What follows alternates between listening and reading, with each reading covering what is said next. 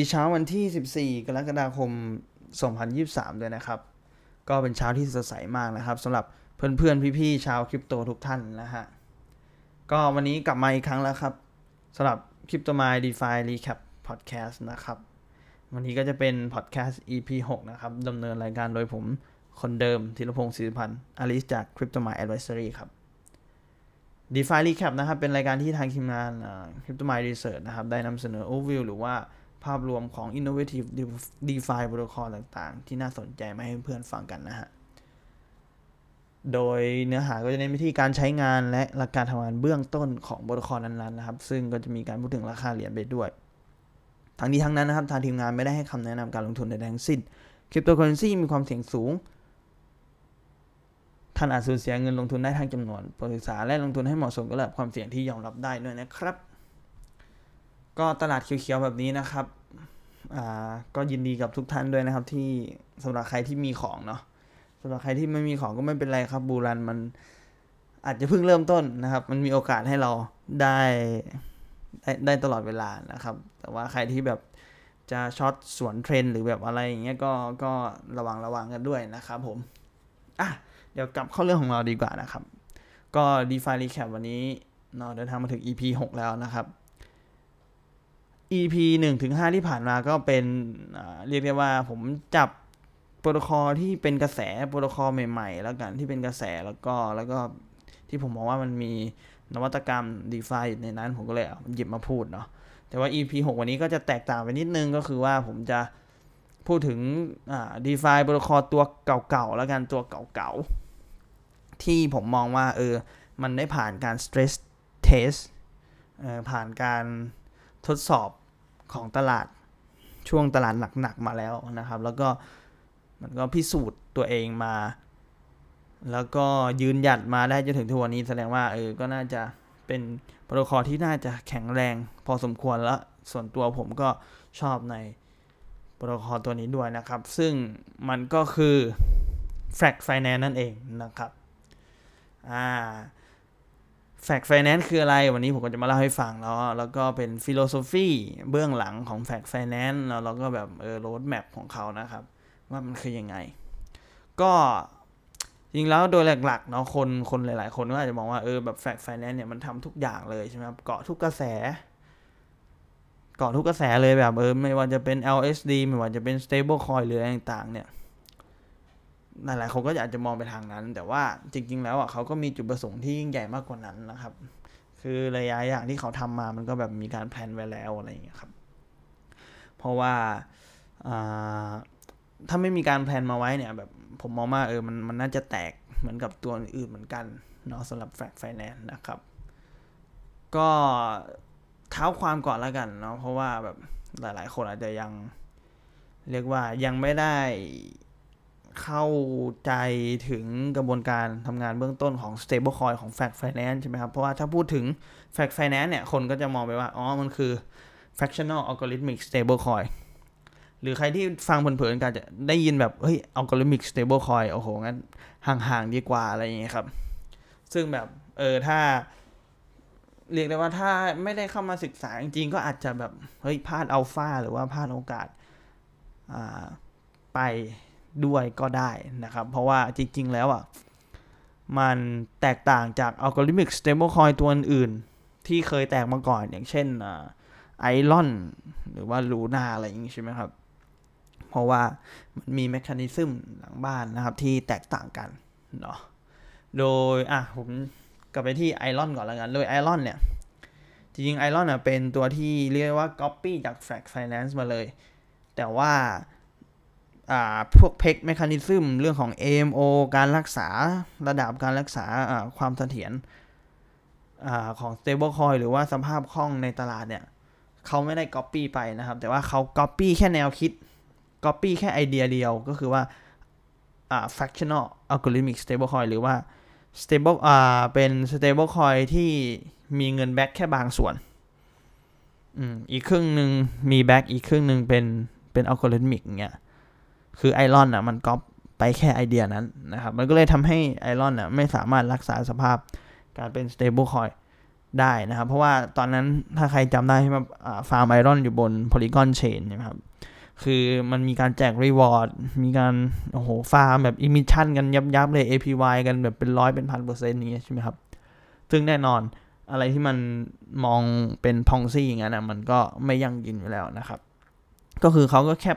ก๊อปไปแค่ไอเดีย fractional algorithmic stablecoin แต่ว่าไม่ได้ก๊อปทุก ๆ อย่างของ Frax Finance ไปอืมซึ่งแน่นอน fact finance มันทำได้ดีกว่า Iron อยู่แล้วนะครับผม แล้วก็มีอีกตัวหนึ่งก็คือตัวของ Luna UST ที่เรียกได้ว่าเป็นปรากฏการณ์ที่ใหญ่ที่สุดเลยแล้วกันหนึ่งในปรากฏการณ์ที่ใหญ่ที่สุดในโลกคริปโตแล้วกันนะก็คือ UST ของ Luna นะครับ ซึ่งความแตกต่างของ UST ของ Luna กับกับ Frax stablecoin ของ Frax เนี่ยมันก็แตกต่างกันดูชิ้นเชิงเลยล้วกัน เพราะว่า UST ของ Luna เนี่ยมันเป็น purely algorithmic ก็คือเป็น algo stablecoin แบบ 100%เลย ใช้ s y n e r a t e ใช่ไหมครับ ในการอ่า repex ในการรักษาเรียกว่า stability การรักษาความเสถียรของ stablecoin ซึ่ง มันไม่ได้มีสินทรัพย์จริง ๆ เป็นตัวค้ำประกันหรือว่าเป็นตัวอ้างอิงใดๆเลย เพราะว่ามันอ้างอิงจากราคาลูน่าอย่างเดียว พอราคาลูน่าลงปั๊บมันจะเกิดเดสสไปรัลแล้วก็ทำให้ UST มันไม่เหลือมูลค่านะครับ อะจบไปแล้วครับสำหรับภาพเก่าๆแล้วกันผมคือผมอยากให้ทุกคนลืมภาพเก่าๆเกี่ยวกับเรื่องของ algorithmic stablecoin Iron หรือว่า Luna ไปเพราะว่าแฟกอะมันทำงานแตกต่าง จาก 2 ตัวนั้นโดยเช่นเชิงนะครับผมอะทีนี้มาเริ่มกันที่แฟกกันเลยดีกว่านะครับ ก็แฟกก็เรียกได้ว่าเขาเคลมแล้วกันว่าเป็น first fractional algorithmic stablecoin หรือว่าเป็น fractional algorithmic stablecoin ตัวแรกของโลกนะครับ ก็คือถ้าแปลให้เป็นไทยเนาะอันนี้ก็อ้างอิงจากที่พี่ออกเขียนมาแล้วกันนะพี่ออกปริศได้เขียน โอเวอร์วิวของแฟกไฟแนนซ์แล้วแหละ ก็คือประมาณว่าแบกแฟกเนี่ยก็จะถูกแบกด้วยสินทรัพย์ค้ำประกันส่วนหนึ่ง ส่วนอีกส่วนหนึ่งก็ใช้อัลกอริทึม ซึ่งสินทรัพย์ค้ำประกันส่วนหนึ่ง มันไม่ใช่แค่ส่วนน้อย มันเป็นส่วนใหญ่ด้วยซ้ำเป็น 80-90%ในตอนแรก ๆ นะครับ ตอนที่ Fact Stablecoin มันลอนออกมาเนี่ยมันจะอยู่ที่ประมาณ 84%นะครับ แต่ว่าทุกวันนี้คือเขามีรถแมพ พุ่งตรงไปที่ร้อยเปอร์เซ็นก็คือทำให้แฟกเป็นเป็น stablecoin ที่แบบอารมณ์แบบคล้ายๆ USDC เลยอะไรเงี้ยครับ มีสินทรัพย์ค้ำประกันร้อยเปอร์เซ็นต์นะครับ แต่ว่าเดี๋ยวมันก็มีรายละเอียดด้านในอีกทีเนาะ เดี๋ยวผมก็จะไปเล่าให้ฟังด้วยละกันนะครับผม ก็หลักๆผมก็จะมาคุยอยู่ประมาณประมาณสี่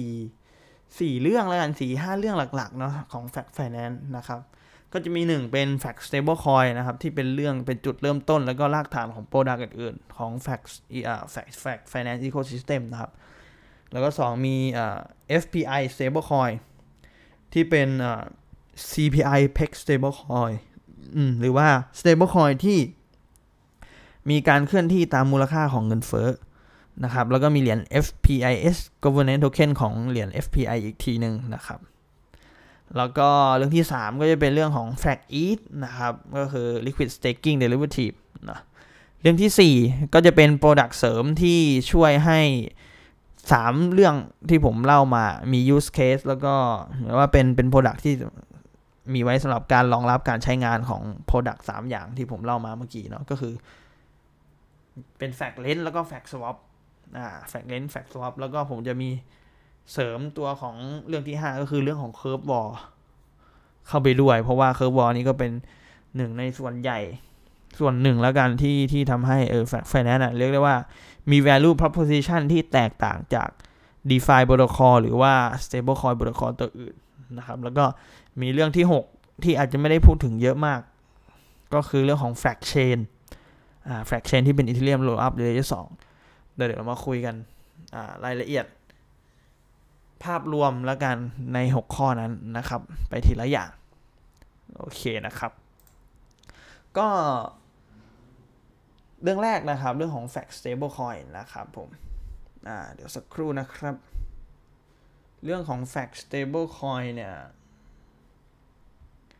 ก็เรียกได้ว่าเป็นเรื่องที่ครูช a l เหมือนกัน เป็นเรื่องที่มันนน่าสนใจ แล้วก็เป็นเรื่องที่ถกเถียงกันมาใน ระยะใหญ่ ๆ อยู่เหมือนกันเนาะหลังจากเหตุการณ์ลูน่าแล้วก็เหตุการณ์แบบพวก stablecoin อะไรต่างๆ เกิดขึ้น แม้แต่กระทั่งเหตุการณ์ USDC ที่หลุดเพกเองนะครับ ก็ทำให้ f a c stablecoin นะหลุดเพกไปตาม USDC ด้วย เออ แล้วทำไมมันถึงหลุดเพกตาม USDC ละ่ะทำไมเออมันไม่เป็นเหลือสูตรเลยหรืออะไรเลยเนาะก็เหมือนที่ผมเคยกล่าวไปเบื้องต้นนะครับว่า แฟกเนี่ยมันถูกแบกด้วยสินทรัพย์ค้ำประกันส่วนหนึ่ง แล้วก็อีกส่วนหนึ่งอะใช้อัลกอริทึมซึ่งสินทรัพย์ค้ำประกันส่วนหนึ่งอะมันเป็นส่วนใหญ่ใช่ไหมครับ ตอนนี้มันอยู่ที่ประมาณ 94-95%ซึ่ง 94-95%นั้นอะมันก็คือ USDC ครับ อืม มันก็คือ USDC นั่นเอง USDC เนี่ยเรียกว่าเป็น stable coin ที่มีความน่าเชื่อถือที่สุดในโลก d e f าแล้ว ถูกไหมครับ หรือว่าในโลกคริปโตเลยก็ว่าได้ใช่ไหมครับ ก็แฟกเนี่ย มันก็จะมีอัลกอริทึมแล้วหรือว่ามีแมคคานิซึมก็คือว่าเออใครที่อยากเม้นอ่าใครที่อยากมิ้นนะครับ Frax stable coin เนาะ FRAX เนี่ยก็เดี๋ยวให้เอา USDC อะมาค้ำนะ แล้วก็อีกส่วนหนึ่งที่เป็นส่วนน้อยอะให้เอาเหรียญ FXS หรือว่าเหรียญ governance ของ Frax Finance มาเป็นส่วนโปะให้มันครบ 100 อย่างเช่น ผมอยากจะมิ้นอ่า Frax stable coin 1 Frax ใช่ไหมครับ ตอนนี้ CR ratio หรือว่า collateral ratio เนาะหรือว่าถ้าเป็นภาษาไทยก็คืออัตราส่วนการค้ำประกันแล้วกัน ก็อยู่ที่ประมาณ 94.5%ถ้าผมอยากมิ้นแฟก stable coin 1แฟกเนี่ย ผมเอาเอาเป็นตัวเลขร้อยแล้วกัน ถ้าผมอยากมิ้นตัวของแฟก stable coin 100แฟกนะครับ ผมต้องใช้ USDC 94.5 USDC บวกกับที่เหลือก็คือ 5.5 แฟก5.5 FXS ก็คือเหรียญ FXS ก็ตอนนี้ก็อยู่ที่ประมาณ 1 เหรียญแล้วกันใช่ไหมครับ1 1 FXS มีค่าประมาณ 5.5 ดอลลาร์ใช่ไหมครับ ก็ ก็คือการที่ผมจะได้ flag stable coin มาเนี่ย ผมต้องใช้ USDC 94.5 USDC นะครับ บวกกับส่วนที่เหลือที่เป็น 5.5 ดอลลาร์ เป็น FXS หรือว่าเหรียญ Governance Token ของ Fact Finance มันหมายความว่า มันหมายความว่า ไอ้ที่เราเอาเข้าไปมินแฟกอะมันมี USDC อยู่ในนั้นด้วย ซึ่ง USDC อะแฟกอะเขาไม่ได้เอาไปไหน อ่าแฟกไฟแนนซ์ไม่ได้เอาเข้าไปไหน คือตัว USDC มันจะเข้า AMO contract อะโอ้โหถ้าอธิบาย AMO contract ก็จะยากอีกนะมันก็จะมีเกจมี AMO contract ที่ เป็นเรียกว่าเป็น contract ที่เอาไว้ reserve สำหรับคนที่อยากจะมา redeem สมมุติว่า ผมมิ้นแฟกไป 100 แฟกเอา USDC 94.5 USDC เข้าไปในแฟกไฟแนนซ์แล้วก็อีกฝากหนึ่งผมไปซื้อ governance token มารวมกันใช่ไหมครับ เป็น 100 แล้วก็ยัดเข้าไปปั๊บ เสร็จแล้ว ผมอยาก redeem กลับมา ผมก็เอาแฟกอะ100แฟกใช่ไหมครับ กลับคืนไปที่โปรโตคอลของ หรือว่า Frax Finance ซึ่งมันก็จะมีสิ่งเรียกว่า AMO Reserve ที่เก็บไว้นะครับ 94.5 USDC บวกกับเหรียญ FXS คืนกลับมาที่เราในมูลค่า 100 มันหมายถึงว่า worst case คือสมมุติว่าถ้าราคา FXS ลดลงไปเหลือศูนย์ใช่ไหมครับ อย่างน้อยอะถ้าผมเอา fact stable coin กลับไป redeem ที่ fact finance อะ ผมก็จะได้ USDC กลับมาที่ 94.5 USDC ถึงแม้เหรียญ FX จะลงไปศูนย์เลยนะ ผมก็ยังได้ตังกลับมาอยู่ก็คือ 94 หรือประมาณเกือบ 95%มันหมายความว่าไง มันหมายความว่ามันก็มีสินทรัพย์ค้ำประกันอยู่ มันการันตี มันคือการันตีด้วยซ้ำอ่าหมายถึงคอนแทคนะ สมมติว่าถ้ามันไม่โดนแฮกหรืออะไรเนาะ ก็คือมันการันตีเลยนะครับว่าถ้าเราไปรีดีมเอาแฟก stable coin ไปรีดีมเนี่ย เราจะได้อ่า USDC ออกมาเท่ากับ CR ratio หรือว่า collateral collateral ratio หรือว่าหลักคำประกัน ได้กลับมาเท่าเปอร์เซ็นต์ที่มันกำหนดไว้ ซึ่งตอนนี้มันก็คือประมาณ 94-95%และในอนาคตแฟกไฟแนนซ์ก็มองว่า เอออยากจะดันตัว CR ratio ตรงนี้ไปที่ 100%ได้เหมือนกันนะครับดังนั้นมันหมายถึงว่าไง มันหมายถึงว่า ที่มันมีเหตุการณ์ใช่ไหมครับลูน่าหลุดเพกหรืออะไรต่างๆเห็นไหมแฟกก็ไม่ได้หลุดเพกอะไรใช่ไหมครับแล้วก็มีเหตุการณ์ USDC ที่หลุดเพกไป ตัวของแฟก stablecoin เองก็หลุดเพกไปตาม USDC เพราะว่ามูลค่าส่วนใหญ่คือ เอาง่ายๆว่าถูกแบ็กด้วย USDC นั่นเองเนาะแบบเข้าใจง่ายๆเลยนะครับ ก็ Fact Stablecoin นะครับ ก็จะมี FXS เนาะเป็น governance token ที่ บอกเลยว่าเป็น governance token ที่ผมมองว่าเออค่อนข้างมีประโยชน์ แล้วก็ แล้วก็หารายได้ได้ดีแล้วกัน อืม หารายได้ได้ดี เพราะว่า เนื่องจาก Fact Finance เนี่ย เขาวางกลยุทธ์มาได้ค่อนข้างดี ในเรื่องของการทำฟาร์มนะครับ การควบคุม Money Supply ของตัวเองด้วย AMO นะครับ การควบคุมอ่า Fact Stablecoin Supply ด้วย AMO แล้วก็มีการพวกแบบ เอาเงินใน AMO ของตัวเองอะเอาเงินใน Reserve ของตัวเองอะไปฟาร์มที่โปรคอลอื่น อย่างเช่น Curve อ่า Uniswap ซึ่งฟาร์มไม่ใช่ farming หรือฟาร์มอะไรก็คือเป็นการฟาร์ม stable coin เป็นการวาง liquidity USDC ที่อยู่ใน AMO นะครับ คู่กับเหรียญของตัวเอง หรือว่าคู่กับ stable coin ของ Frax เองอะไรอย่างเงี้ยครับ มันก็จะมีรายละเอียดที่ทุกคนสามารถเข้าไปอ่านได้เหมือนกันนะครับในบทความของพี่ออกหรือว่า มาถามผมได้เหมือนกันใน Discord เพราะว่าถ้าแบบอธิบายรายละเอียดลึกลงไปมันจะยาวมากๆเลยนะครับสำหรับพอดแคสต์เนาะเพราะว่าผมมองไว้อยู่ที่ประมาณ 20 หรือว่าไม่เกิน 25 30นาทีนะครับสำหรับพอดแคสต์ก็มาเล่าเป็นคร่าวๆแล้วกันให้เพื่อนๆฟังเนาะก็คือว่าแฟกอะมันมีแมคานิซึมที่ค่อนข้างโอเคในการรักษา ในการรักษาเรื่องของความ stable ของ stable coin ใช่ไหมครับ ในเรื่องของการหารายได้เข้า governance token ประมาณนั้นครับผมก็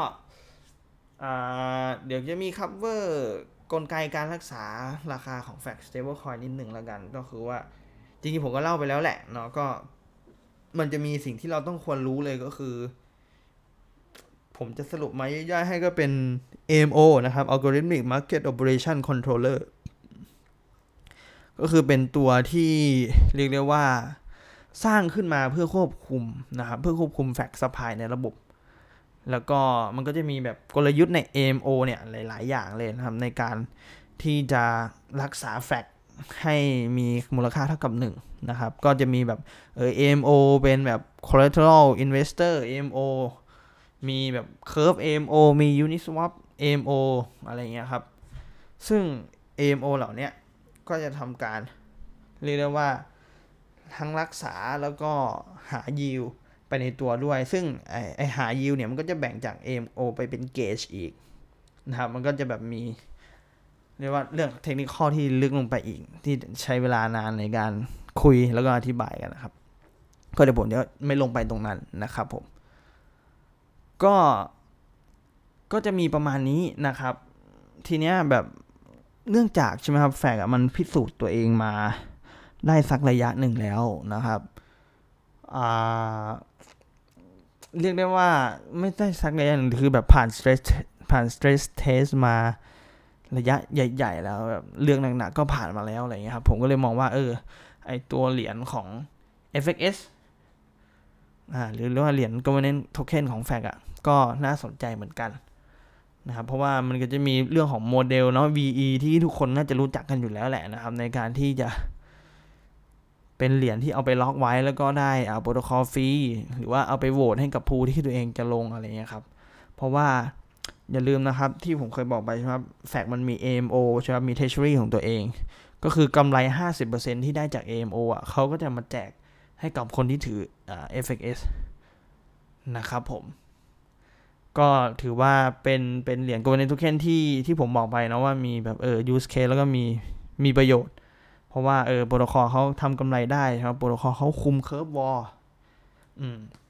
มันก็เลยทำให้เหรียญ FXS อะมันมีเรียกว่ามันน่าสนใจในมุมมองผมนะส่วนตัวผมผมก็ถืออยู่เหมือนกัน แต่ว่าก็ไม่ใช่คำนั้นแนะนำการลงทุนนะฮะ ก็เดี๋ยวให้ทุกคนอะไปศึกษาเพิ่มเติมได้นะครับผม โอเค นะครับ ก็จบไปแล้วสำหรับ Fact Stable Coin นะครับ Fact Stable Coin แล้วก็เหรียญ FX Governance Token ที่เป็น Governance ของ Fact Stable Coin Finance นะครับแล้วก็จะมีเรื่องที่ 2 ที่ผมบอกไปที่ผมจะพูดถึงก็คือเรื่องของ FPI stablecoin ที่เป็น CPI peg stablecoin หรือว่าเป็น stablecoin ที่ขึ้นลงตามค่า CPI ก็คือ CPI ของของอเมริกาเลยนะครับอ่าแล้วก็จะมีเหรียญ FPS governance token ของ FPI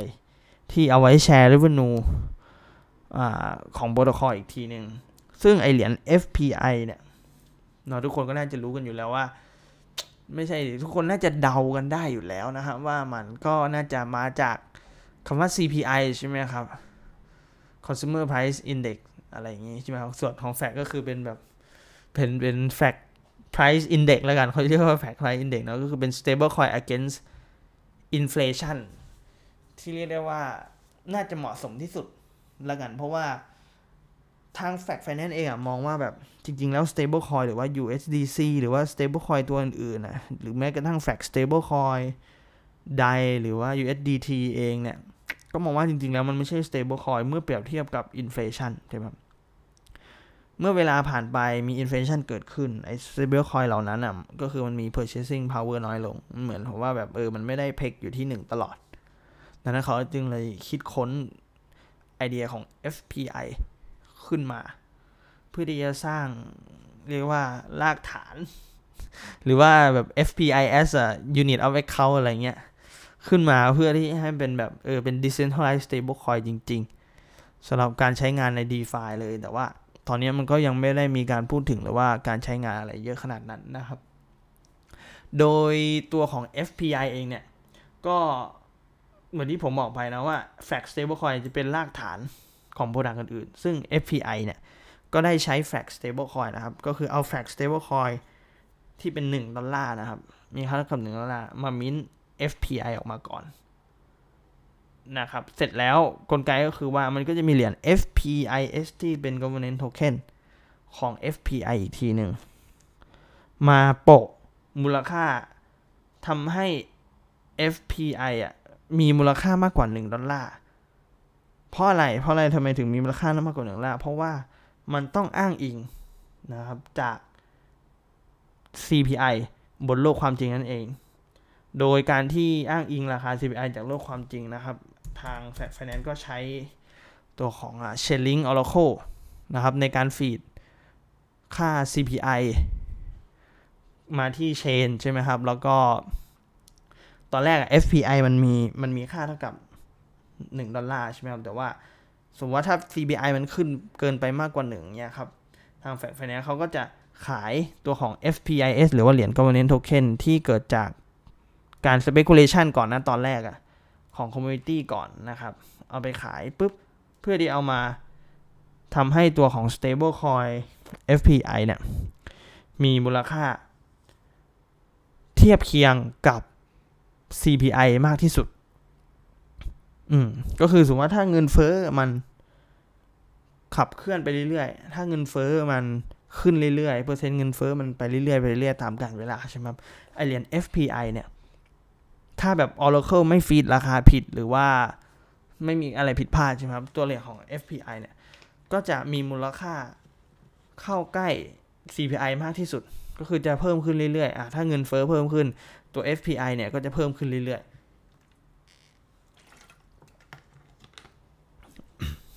ก็ถ้าใครอยากไปดูรายละเอียดนะครับว่าเออ FPI มันมันเพิ่มขึ้นยังไงในแบบ มันก็จะมี historical data ที่มีคนทำมาเหมือนกัน แล้วก็มีตัวของอบทความของพี่ออกนะครับ ที่เขียนไว้เกี่ยวกับ FPI หมายเหมือนกันว่าแบบเออในช่วงที่ผ่านมาเนี่ย CPI เท่าไหร่ FPI เท่าไหร่เนี่ยครับ เราก็จะเห็นราคาว่าเออ ราคาของ FPI stable coin แหละมีมูลค่าส่วนของกับ CPI นะครับ ที่ออกมาเนาะอันนี้ก็เป็นโปรดักที่ 2 ก็จบไปแล้วนะครับสำหรับ FPI stable coin แล้วก็เป็นตัวดักหลักตัวสุดท้ายตัวที่ 3 ที่ผมจะพูดถึงก็คือเรื่องของ fact eat นะหรือว่า liquid staking derivative ที่ทุกคนมองว่า เออไอ Frax Finance มันทำทุกอย่างเลยก็จริงๆมันก็ทำทุกอย่างนะครับ ทุกคนก็พูดถูกนะฮะก็ Frax Finance ล่าสุดก็คือได้ launch อ่า launch ตัวของแฟก ETH ใช่ไหมครับ ก็คือเขามารัน validator node ให้กับ community นะครับ ก็คือเราสามารถฝากอีทีเรียมของเราเข้าไปที่ Fact Finance แล้วก็รับ Fact ETH มา แล้วก็สามารถเอา Fact ETH เนี่ย ไปทำ yield farming ได้ที่อื่นได้เหมือนกัน อ่า ซึ่งมันก็มีความแตกต่างอยู่นะครับ เวลาเราเอาเงินเข้าไปใน Fact ETH ใช่ไหมครับ ก็คือว่า เราจะเห็นในพวกโปรโตคอลฟรีหรือว่าในอะไรนะ ตัวของ Liquid Staking ใช่ไหมครับว่าเออ Fact ETH อะมันมีมูลค่าเข้าใกล้ มีมูลค่าการเพกอะดีที่สุดเลยใช่ไหมครับมีมูลค่าการเพกเข้าใกล้ ETH มากที่สุดเนาะแล้วก็เป็น Liquid Staking ที่เรียกได้ว่าให้ยิวได้มากที่สุดในเมื่อเปรียบเทียบกับโปรโตคอลอื่น อย่างเช่นพวก Lido หรือว่า RPL อย่างนี้ใช่ไหมครับ เพราะว่าอะไรนะครับ โอเคแฟกอีนะครับ เพราะว่าอะไรทำไมถึงมี APY มากกว่าตัวอื่น ก็คือ มันก็จะเป็นเรื่องของเชื่อมโยงกับ Curve War Fraxlend หรือว่า Fraxswap แล้วกัน แต่ว่าหลักๆแล้วอะ มันจะเกี่ยวไปที่ Curve War ซะส่วนใหญ่เลย เพราะว่าอะไร เพราะว่าอย่าลืมนะครับ ใน Curve War ใช่ไหมครับ Frax Frax Finance อะเขามี Convex ต้องอธิบายยาวผมขอแบบอธิบายเข้าใจง่ายๆแล้วกัน ก็คือว่าไอ้ Curve ใช่ไหมครับ Curve เป็นโปรโตคอลที่เป็นเอาไว้ swap stable coin อะไรพวกนี้ใช่ไหมครับเขาก็จะมี reward mechanism อ่า reward mechanism สำหรับคนที่ถือเหรียญ Curve หรือว่า governance token ของโปรโตคอลนั่นเอง โดยคนที่ถือเหรียญ Curve มากที่สุดใน DeFi านะครับ มันก็จะมีโปรโตคอลหนึ่งที่มาถือเหรียญ Curve โดยโปรโตคอลนั้นมีชื่อว่า Convex Finance นะครับ โดย Convex Finance เนี่ยเรียกว่าถือเหรียญ Curve มากที่สุด แล้วก็สามารถโหวตสามารถมีอำนาจนะครับในการควบคุมเรื่องของ reward เรื่องของ APY ใน Curve ได้มาก ซึ่งไอตัว Convex Finance เนี่ยมันก็จะมี Frax Finance ที่ไปถือ Governance Token ของ Convex อีกทีหนึ่งหมายความว่าหมายความว่าคือ Frax Finance นะครับเขาไปถือ Governance Token ของ Convex ก็คือเหรียญ CVX ใช่ไหมครับ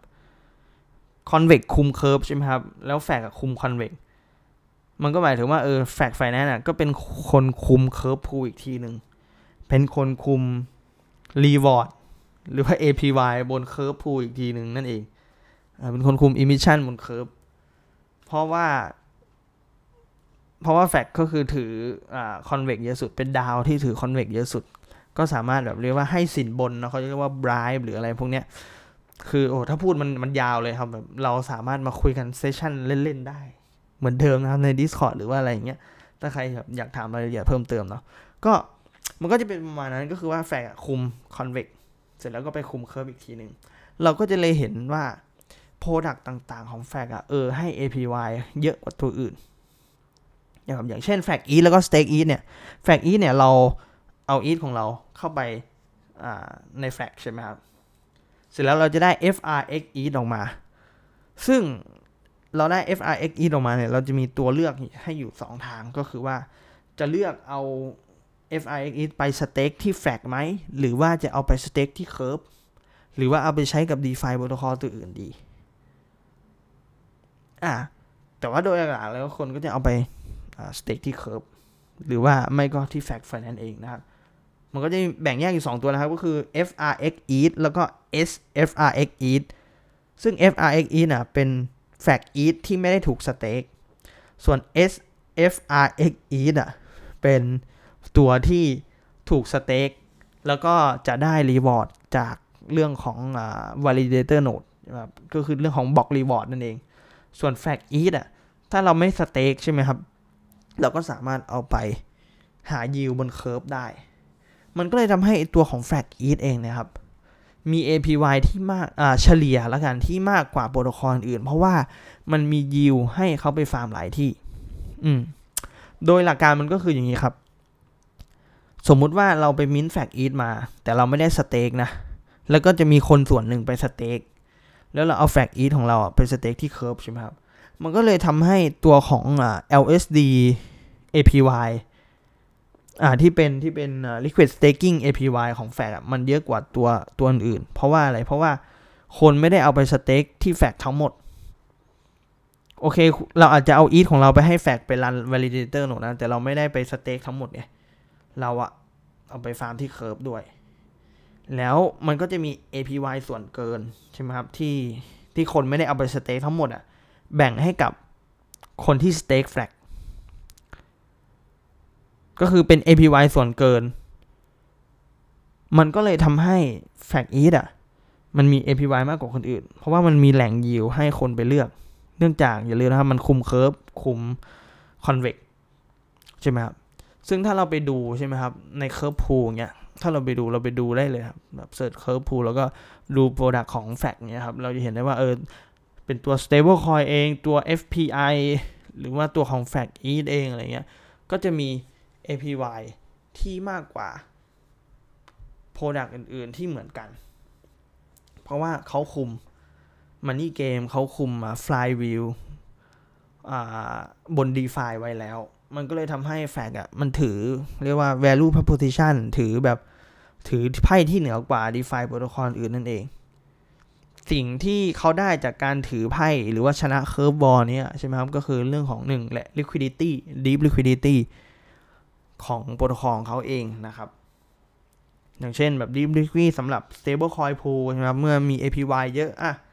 คนก็จะมองว่า เอ๊ะทำไมต้องไปถือถือ Fact Stable Coin ทำไมต้องไปถือ Fact ETH อะเอาง่ายก่อนเลยทำไมต้องไปถือ Fact Fact Stable Coin เพราะว่าอะไร Fact Stable Coin มันให้ยิวเยอะกว่า Stable Coin ตัวอื่น เราจะเห็นได้ว่าพวกวานตัวใหญ่ๆอะไรอย่างเงี้ยครับ Tetranode หรือว่าคนอื่นๆที่เป็นแบบ OG เงี้ยก็จะถือ Frax Stable Coin ไปฟาร์มคู่กับ USDC เพราะว่ามันให้ยิวมากกว่า stable coin ตัวอื่นนั่นเอง แล้วก็มัน cap limit ความเสี่ยงไว้ที่แค่ห้าเปอร์เซ็นต์แบบใน worst case ที่แบบเออ FXS เหลือศูนย์อะซึ่งมันเป็นไปได้ยากมากๆนะครับ ก็คนที่เข้าใจความเสี่ยงเขาเขาก็เลยมองว่าเออจริงๆ Frax stable coin อะมันมีความเสี่ยงที่แบบ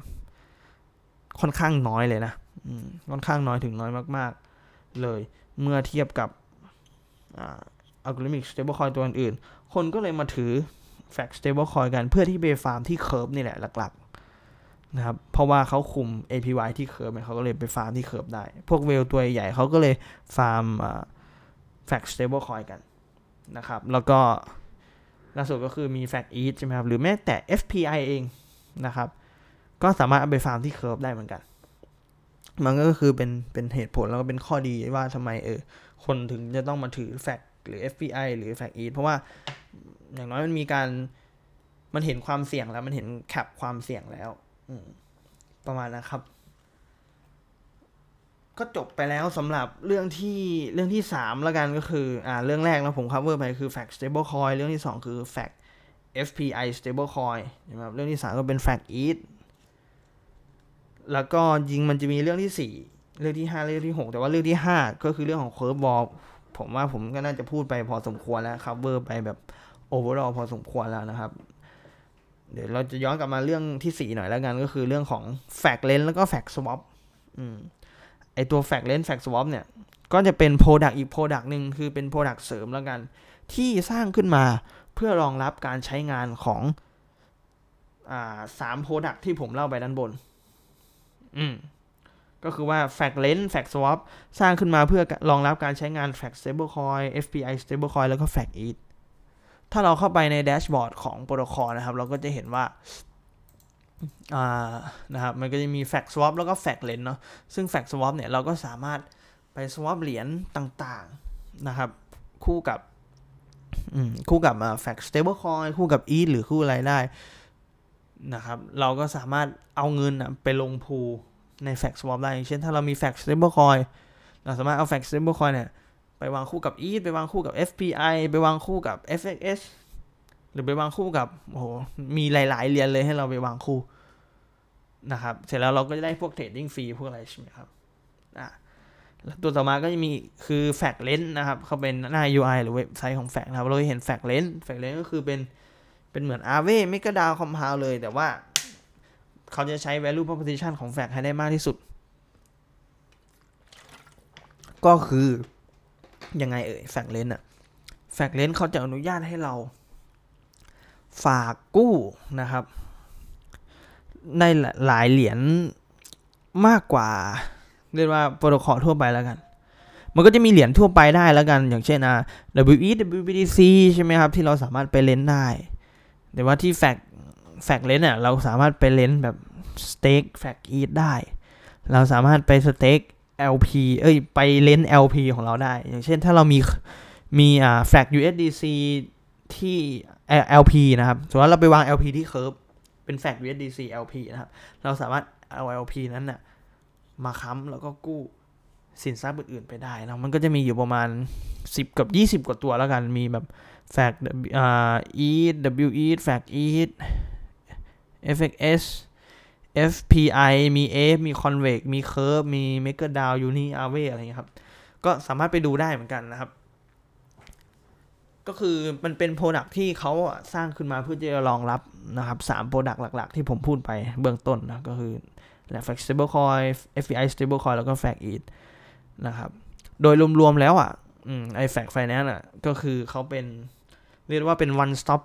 service DeFi เลยแล้วกันก็คือมีทุกอย่างให้เราแล้วนะครับมีทุกอย่างให้เราใช้แล้วนะครับแล้วก็ยังคงอยู่ภายใต้การพัฒนาไปเรื่อยๆนะครับอ่าคือผมอยากให้มองงี้มองงี้แล้วกันก็คือว่า Fact Stable Coin เนี่ยเอ้ยหรือว่า Fact Finance เนี่ยมี 3 Product หลักแล้วกันก็คือ 1 Fact Stable Coin ครับที่เพกมูลค่าเท่ากับ US ดอลลาร์หรือ USD มี FPI เพกอ่า to CPI ก็คืออ่ามีมูลค่าเท่ากับอัตราเงินเฟ้อนะครับ